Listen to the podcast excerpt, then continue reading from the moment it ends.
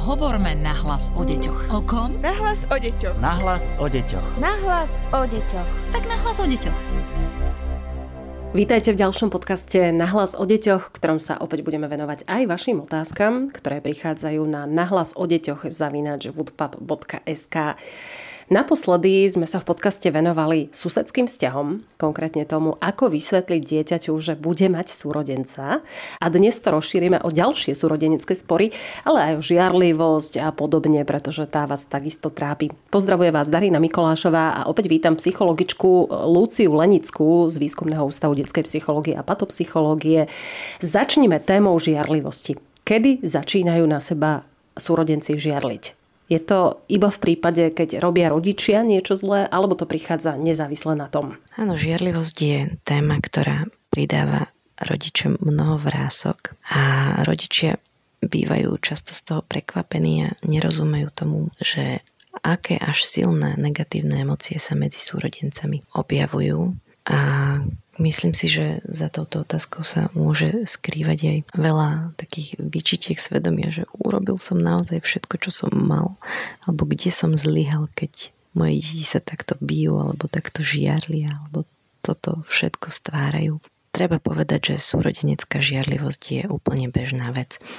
My máme vlastne v genetickej výbave nejak zakodované, aby sme si chránili prostriedky, ktoré nám pomáhajú prežiť. A naozaj rodič je pre dieťa ten hlavný prostriedok, ktorý mu pomáha prežiť. Takže žiarlivo súrodencov a takéto pýtanie si pozornosti a bojovanie o rodiča je úplne normálne. Ja si spomínam, ako keď sme dávali ovocie mojim deťom z jednej misky a videla som ten rozdiel, ako to jedli oproti tomu, keď mali ovocie každý vo svojej miske keď mali to ovocie spoločné. Ako ho tlačili do úst čo najrýchlejšie, keď boli ešte malí, aby čo najviac zjedli. To vyzeralo, že jedia tak, ako keby im išlo o prežitie. No ale z evolučného hľadiska im naozaj ide o prežitie sme tak nastavení. Kto si uchmatne viac jedla a viac rodičovskej starostlivosti má väčšiu šancu na prežitie. Takže naozaj chcem upokojiť rodičov, že rivalita medzi súrodencami je normálna, žiarlivosť je normálna a konflikty sú normálne. Dokonca vedci to rátali a zistili, že súrodenci majú v priemere 3,5 konfliktu za jednu hodinu.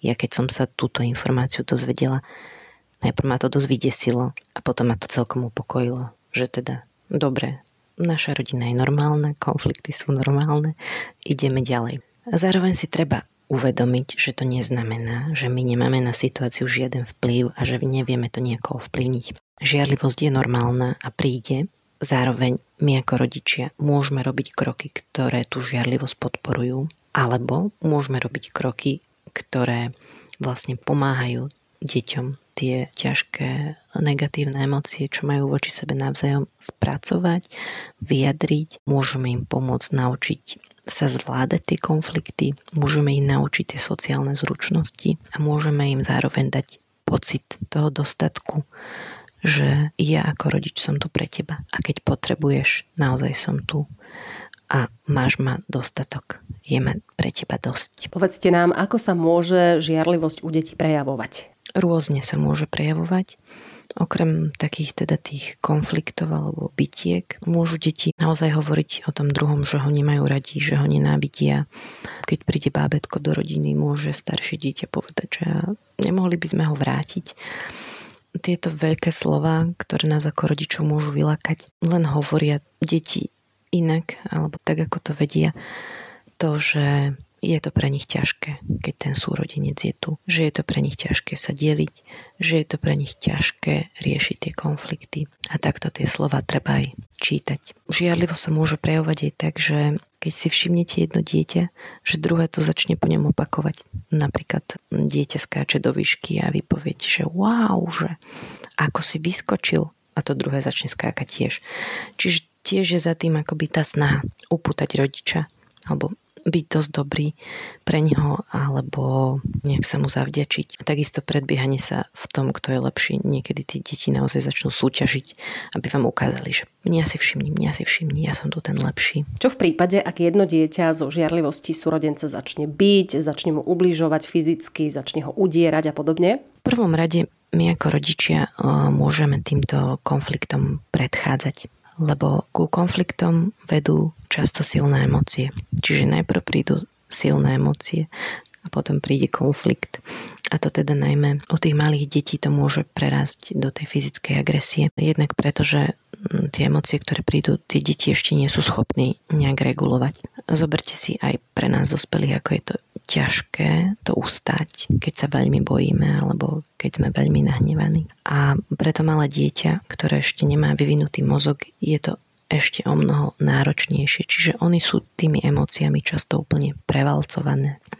Zároveň nemajú ešte tie sociálne zručnosti na zvládanie konfliktov, ktoré my dospelí už máme, čiže v prvom kroku ich prevalcuje strach alebo hnev a v druhom kroku ani nevedia, že čo iné by mali urobiť, takže jednoducho buchnú alebo kusnú tak sa to stane. Čiže ak ja ako rodič vidím, že moje deti už začínajú byť na seba nahnevané alebo že sa cítia v ohrození, boja sa alebo čokoľvek, tak utekám za nimi. Teda ak sú to menšie deti. Utekám za nimi a pomáham s emóciami. A tým môžem predísť aj tomu fyzickému konfliktu. Samozrejme, že ak deti sú už väčšie a ja vidím, že už to lepšie zvládajú tie konflikty, tak je lepšie potom už počkať, nech si to skúsia vyriešiť oni sami a až keď sa im to nedarí, až potom prichádzať ako pomocník.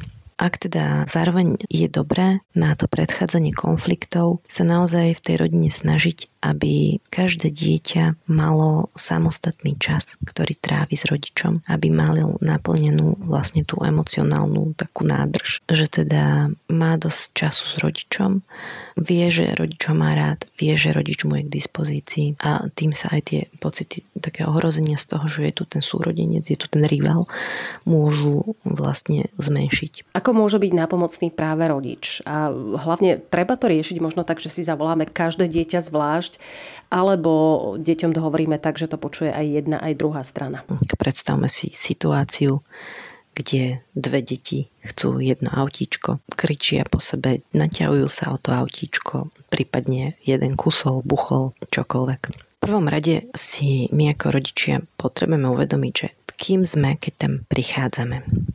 Mnoho rodičov má pocit, že je to spor, ktorý oni potrebujú rozhodnúť. My ale v situácii konfliktov našich detí nie sme rozhodcom. Prečo je to tak? Dve veci sú tam pre mňa dôležité. Jedna vec je, že ak my ten konflikt vyriešime, teda ja poviem, dobre, Miško, teraz ty budeš mať to autíčko a potom po 5 minútach bude mať to autíčko Anička. Výsledok môže byť jedno nahnevané dieťa a v horšom prípade dve nahnevané deti. Vlastne oni cítia nespravodlivosť, že nerozhodli sme to dobre a výsledkom môže byť, že vzťah tých dvoch detí sa ešte zhorší.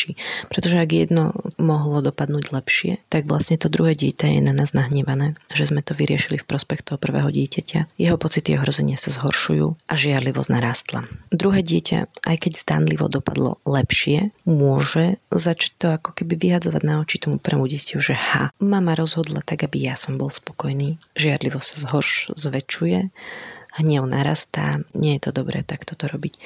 Druhá vec je, že týmto deti vlastne učíme, že vy máte problém a ja ho vyrieším. Pre mňa je dôležité, aby sme svoje deti naučili. Ak vy máte problém, vy si ho viete vyriešiť a aj si ho riešte. A až v prípade, ak sa vám to nedarí, ja prídem ako pomocník. Čiže naozaj rodič by mal byť akoby pomocná sila pri tom, ako dve deti si riešia alebo viacero detí svoj konflikt. Čiže čo ja ako rodič môžem urobiť, keď dve deti chcú jedno autíčko? Na začiatku je dobré popísať situáciu, akoby povedať, že čo sa vlastne deje. Tým dostanú deti šancu si uvedomiť, že čo sa deje a tým sa môže naštartovať tá racionalita v tom, lebo naozaj v konflikte veľmi silno idú emócie. Čiže ako prvé popíšem situáciu, poviem, uh-huh, tak máme tu jedno autíčko a máme tu dve deti, ktoré obidve chcú toto autíčko. Dôležité na úvod je takisto pomenovať tie pocity, ktoré sú tam. Tým pomáhame tie pocity upokojiť. To som vlastne už aj minule hovorila, že sa zistilo, že pomenovaním pocitov sa pocity vlastne zmiernia alebo upokoja. Poviem napríklad, vidí Miško, že si veľmi nahnevaný, že Anička ťa buchla. Anička, Vidím, že ty si veľmi nahnevaná, že Miško ti zobral to autičko a nechce ti ho dať. To môže byť pomenovanie pocitov. Takisto môžeme pomenovať potreby alebo preferencie, alebo čo kto vlast v tej situácii chce. Takže ty, Anička, by si sa chcela hrať s týmto autičkom, chcela by si s ním voziť bábiky. Ty, Miško, by si chcel, aby to auto teraz odviezla odťahovka. A my ako to už popisujeme, tak vlastne tie deti sa naučia nám dovysvetliť, čo, čo sa tam vlastne deje. Čiže my aj keď začneme, oni nám dovysvetľujú a tým vlastne už začnú riešiť konflikt. Na začiatku každého konfliktu je dôležité si uvedomiť, čo sa deje, uvedomiť si, kto v tom konflikte čo potrebuje a čo cíti. A takto to tie deti učíme. Najprv to začneme robiť my a postupne už tie deti sa to naučia robiť sami. A potom, keď vlastne sme ošetrili aj emócie, aj sme popísali, čo sa vlastne deje, môže prísť čas na otázku, čo s tým teda budeme robiť. A tu vlastne my podporujeme deti v tom, aby dávali odpovede na túto otázku. Nie my dávame odpovede na túto otázku, čo sa bude robiť, ale deti majú dávať odpovede na túto otázku. Samozrejme, ak sú to veľmi malé deti alebo ak nevedia nič vymyslieť, my takisto môžeme niečo navrhnúť. Ale to neznamená, že ja rozhodnem, ale ja navrhujem. Ja keď som mala veľmi malé deti, kedy oni ani jeden ešte nevedeli rozprávať, tak aj im som kládla túto otázku a oni sa vlastne vďaka tomu naučili ten systém toho riešenia konfliktov, hoci oni na tú otázku nevedeli odpovedať. A ja som väčšinou dala nejaký návrh, ale vždy som sa potom aj pýtala, či s tým súhlasia, či sú všetci takto spokojní. Veľmi často vás deti prekvapia v tom, aké vymyslia riešenie. O mnoho lepšie, ako vymyslíte vy, pretože oni naozaj vedia, čo chcú, čo potrebujú. Čiže oni sa môžu dohodnúť, že najprv odťahovka odvezie auto a keď ho opravia, tak potom to auto odvezie bábiku alebo akékoľvek iné riešenie. Keďže oni si ho sami vymyslia, tak s ním budú aj spokojní. V prípade, že sme prišli do konfliktu, kedy jedno dieťa je veľmi ublížené, to znamená naozaj staršie alebo aj mladšie dieťa pokúsalo alebo dokopalo, tak ako prvé sa staráme o dieťa, ktorému bolo ublížené. Rodičia často prídu a v, v takom veľkom hneve lebo samozrejme, že je to pre nás citlivé, keď vidíme, že niekto obližuje nášmu dieťaťu, aj keď je to naše druhé dieťa, tak začnú akoby kričať potom, kto bol agresívny. Ale dôležité je, aby sme sa ako prvé postarali o toho, komu je ublížené. A tým vlastne nastolujeme v rodine aj akoby taký zvyk, že ako prvé sa staráme o tých, komu je ublížené, alebo o tých, ktorí niečo potrebujú. A až potom môžeme niečo riešiť. A to sa naučia aj deti. Ďalšou témou je, keď deti na seba žalujú, to rodičia určite poznajú, e, také mami, on mi zobral, ona mi urobila, ona povedala a podobne a podobne. Ako to zastaviť, ako to odvrátiť? A vôbec treba si to všímať, ak sme v pozícii rodiča? Skúsme si predstaviť situáciu, že prišlo za nami dieťa a hovorí nám, mami, on mi zobral autíčko a potom ma búchol a tak ďalej a tak ďalej. Čo nám vlastne to dieťa hovorí, keď takto prichádza? Dieťa nám hovorí, mama, poď to vyriešiť za mňa. Keď už tá žiarlivosť v rodine je tak hlbšie zakorenená, môže dokonca hovoriť, mama, poď sa pozrieť na to, že ten druhý sa správa hrozne a že ja som tu ten lepší.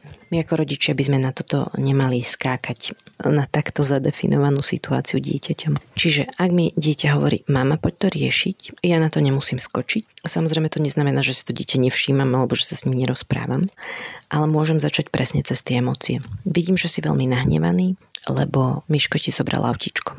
A teraz deti nám to začnú rozprávať, ako sa to stalo, čo sa stalo, všetko toto. Potom môžeme zadefinovať, že čo by teda to dieťa chcelo. Uh-huh. Lebo oni tie deti to väčšinou hovoria. To znamená, že ty by si chcel, aby si to autičko mal teraz pre seba, aby si ho mohli zopraviť. Tým vlastne sme pomohli dieťaťu si zadefinovať, čo momentálne potrebuje. A potom to dieťa teda nabádame, aby tú situáciu išlo riešiť samé. To znamená, môžeme povedať takto, ako si to povedal mne, to môžeš povedať aj svojmu bratovi. Samozrejme, že zo začiatku to takto nebude fungovať a v konečnom dôsledku naozaj tie deti ten konflikt nemusia zvládnuť a my budeme tam potrebovať prísť, aby sme im s týmto procesom pomohli, ale zase nie z pozície toho riešiteľa. Ak takto postupujeme, tak deti väčšinou oni nežalujú, alebo sa to teda postupne odučia, alebo to donesú trošku aj do škôlky, ale zistia, že vlastne doma to tak nefunguje a už to tak potom neriešia. Keď si súrodenci nechcú nič požičať, čo s tým? Požičiavanie a takéto delenie sa o hračky, to je tiež veľmi náročná téma v rodine A prvá taká vec, ktorú je dôležité si uvedomiť, že možno to bude znieť ako také veľké slova, ale my deti vlastne v rodine učíme základy demokracie. Ak teda chceme, aby vedeli v demokracii žiť aj v dospelosti. A jeden zo základných pilierov je súkromné vlastníctvo. To znamená, nikdy nenúďme deti, ktorým niečo patrí, aby sa s tým delili proti svojej vôli alebo aby to niekomu darovali proti svojej vôli. To je ako keby mm, niekto prišiel a povedal nám, že teda toto auto musíme teraz požičať susedovi. Či teda ho potrebujeme, nepotrebujeme, máme o ňo strach, či sa on o ňo dobre postará, čokoľvek, musíme ho požičať. Tak toto nefunguje a nenúďme to robiť ani deti. Čiže v prvom rade je dôležité svetiť súkromné vlastníctvo. Aj keď máme v rodine viac súrodencov, je dobré, aby niektoré veci bolo jasné, že tá vec je iba moja, napríklad moja ako mňa rodiča a ja o nej rozhodujem. A takto, aby aj deti mali niektoré hračky. Väčšina hračiek v rodine je taká, že sú spoločné, tak tam potom platia iné pravidla. Ale je to naozaj dobré, aby niektoré hračky boli iba moje. Čiže ak niečo dostanem na meniny, na narodeniny, je to iba moje a ja sa o tom rozhodujem.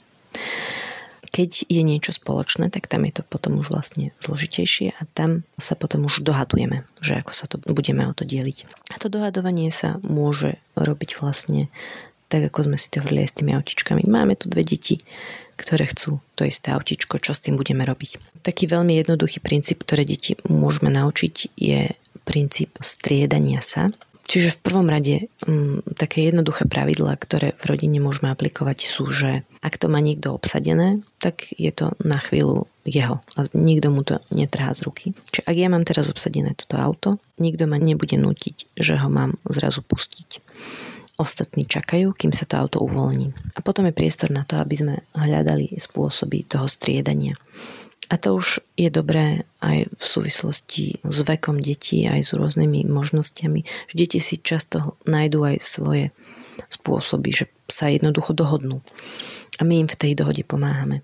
Dohodnú sa, že sa budú striedať po 5 minútach, alebo sa dohodnú, že sa budú striedať po dňoch, alebo čokoľvek. Pri tých menších deťoch je vlastne dobré akoby netlačiť na to dieťa, ktoré má zrovna hračku, zároveň mu dávať tie signály, že tá doba niekedy skončí. To znamená povedať mu, dobre, ty sa s tým teraz hráš, môžeme sa dohodnúť tak, že keď sa s tým dohráš, dáš tú hračku Martinkovi.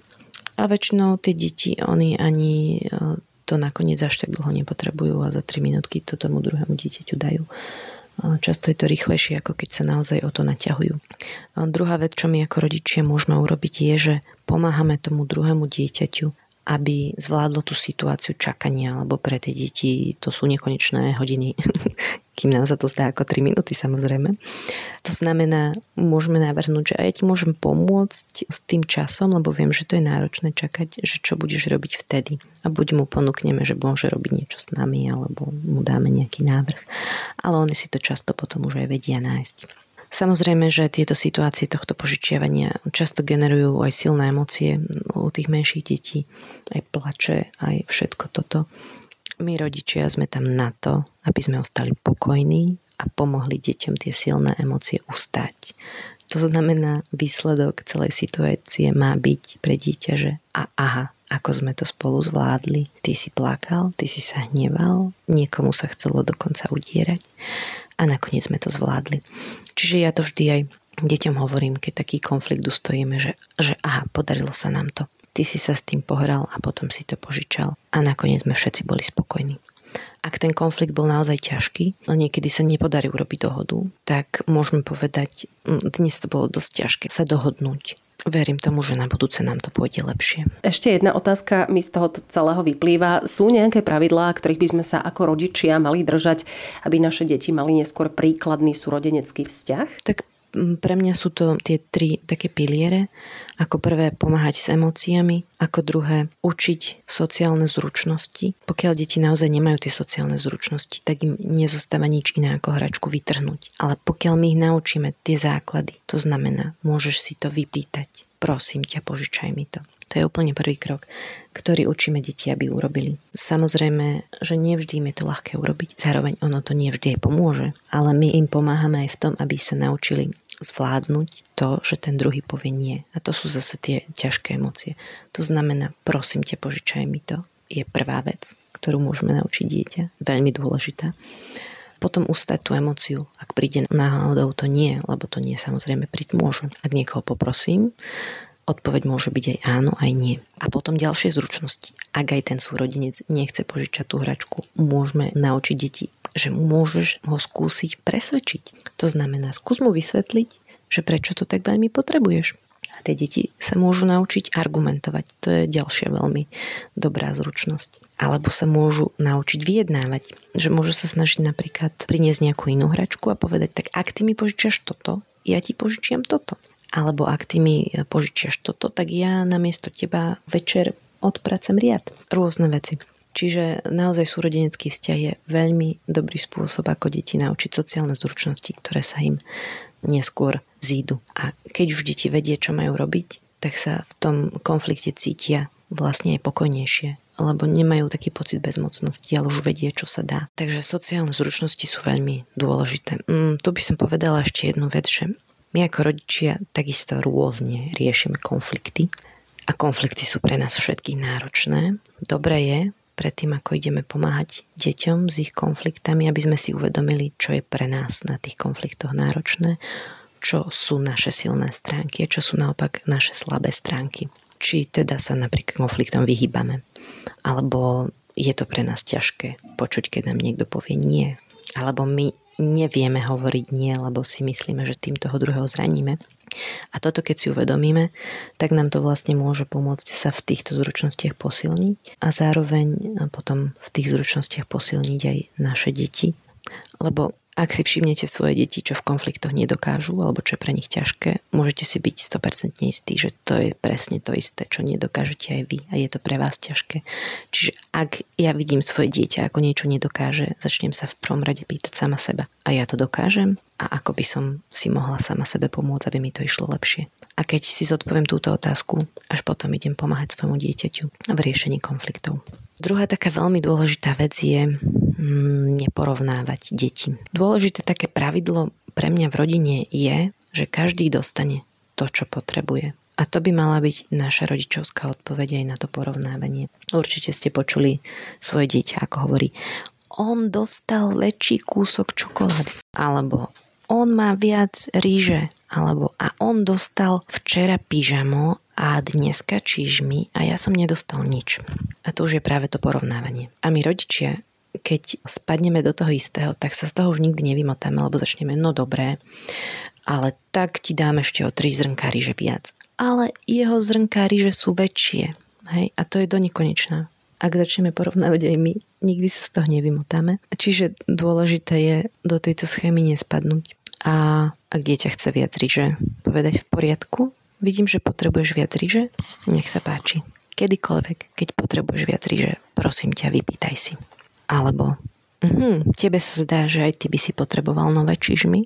Mm, mne sa zdá, že tieto sú ešte celkom dobré. A dieťa môže začať hovoriť, no áno, ale zase ja by som potreboval ponožky, lebo už mám deravé. A môžeme sa s ním dohodnúť, že dobre, tak kúpime ponožky. Čiže ideme nie potom, aby veci boli v úvodzovkách spravodlivé a rovnaké, lebo to nikdy nie je možné. Každý sme iný. Ideme potom, že každé dieťa v našej rodine dostane to, čo potrebuje. Ak to aj nedostane teraz, lebo zrovna na to nie je vhodná chvíľa, dostane to neskôr, alebo dostane nejakú náhradu toho. Ale všetci tu spolu myslíme na to, aby sme všetci dostali to, čo potrebujeme. Tretia taká dôležitá vec je akoby posilňovanie toho vzťahu. Čiže nie len, že riešime tie negatívne veci, tie konflikty, tie bitky, tie hádky, ktoré sa tam objavujú, ale snažíme sa ich vzťah posilniť. To znamená aj my rodičia, aby sme zmenili trochu optiku z toho, čo nefunguje, aby sme si všímali to, čo funguje. To znamená, ak sa deti spolu zrovna hrajú, nechajme ich, nevyrušujme ich, nezasahujme im do toho. Keď sa hrajú, nech si to užijú tým sa ich vzťah veľmi posilní a získa to takú dobrú vyživnú pôdu na to, aby aj tie konflikty sa mohli riešiť. Lebo sa tým mm, vlastne tá nevraživosť znižuje. Ak vidíme, že na niečom spolupracujú, pomenujme to. A vidím, že ste to zvládli spoločne. Alebo vidím, že sa vám podarilo sa dohodnúť, ako sa s tou bábikou budete hrať. Mhm.